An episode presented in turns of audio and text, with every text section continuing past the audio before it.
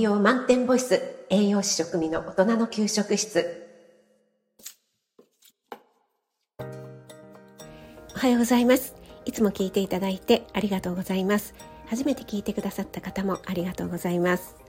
今日はサラダを食べる時のドレッシングについてお話ししたいと思います。皆さんどんなドレッシングがお好きですか？今ねスーパーとかに行くと本当にたくさんの種類のドレッシングが並んでいますよね。シンプルなフレンチドレッシングから中華風のドレッシングそれからごまドレとかあとはちょっとクリーミーなサウザンドレッシングとかも人気なんでしょうかね。私も以前はよくドレッシングを買っていました。いろんなね味のがあるとあちょっとこれ試してみようかななんて思ってそれこそクリーミー系のものからちょっと辛みのあるものとか中華風のものとかねいろいろ揃えたりするんですけどもあのドレッシングって大体 200ml ぐらい入っていますよね。で毎回毎回同じドレッシングを使うっていうとちょっと飽きてきてしまうので、えー、23本とか用意しておくとなんかそれぞれちょっとずつ余ってしまって最後まで使い切らずに賞味期限が来ちゃったなんていうことも多々ありました。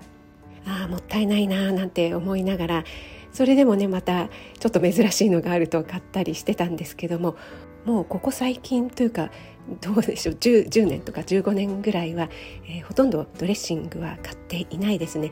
あのサラダを食べる時にもうその場でシャカシャカシャカと作ってしまってもう1回使い切りみたいな感じで作っています。これはその時の野菜だったり気分に合わせて、まあ、よく作るのがオリーブオイルベースのフレンチドレッシングですねあのお酢と塩と砂糖をちょこっとだけ加えて塩コショウでね味付けしたものなんですが、えー、その他にはですね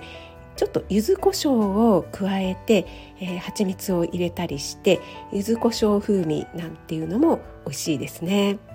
中華風にしたい時はごま油をベースに、えー、醤油も加えるんですが、まあ、シンプルなそれだけっていう場合もありますしあとはごまを加えたりそこにちょっとコチュジャンを加えて辛みをちょっとねピリッとさせたり生姜なんかを加えるとちょっとさっぱりしますよね。マヨネーズ系のドレッシングにしたい場合はマヨネーズにカレー粉を加えてカレーマヨみたいにしたり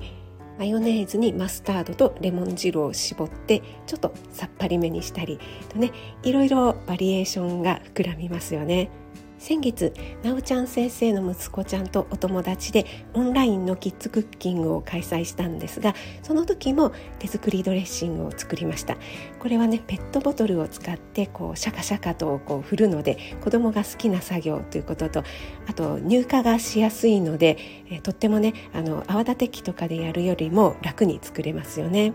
この時に使ったのがオレンジの絞り汁です。お酢も少し入れたんですけどもオレンジの絞り汁フレッシュオレンジジュースということでね、えー、このまま飲んでも美味しいっていうね生搾りのオレンジ果汁を使いました。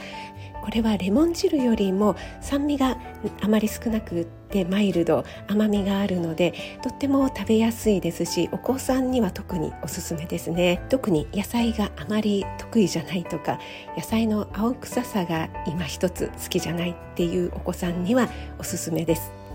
野菜の他にハムとかチーズそれからリンゴをスライスしたものなんかを加えてこの、えー、オレンジのね生搾りのドレッシングをかけていただくとよりおすすめです。リンゴはシャキシャキしていてアクセントにもなりますしオレンジの果汁とねやっぱり果物同士ということでよく合うんですよね。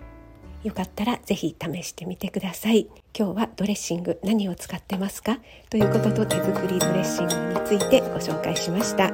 それでは今日も素敵な一日となりますように気をつけていってらっしゃい。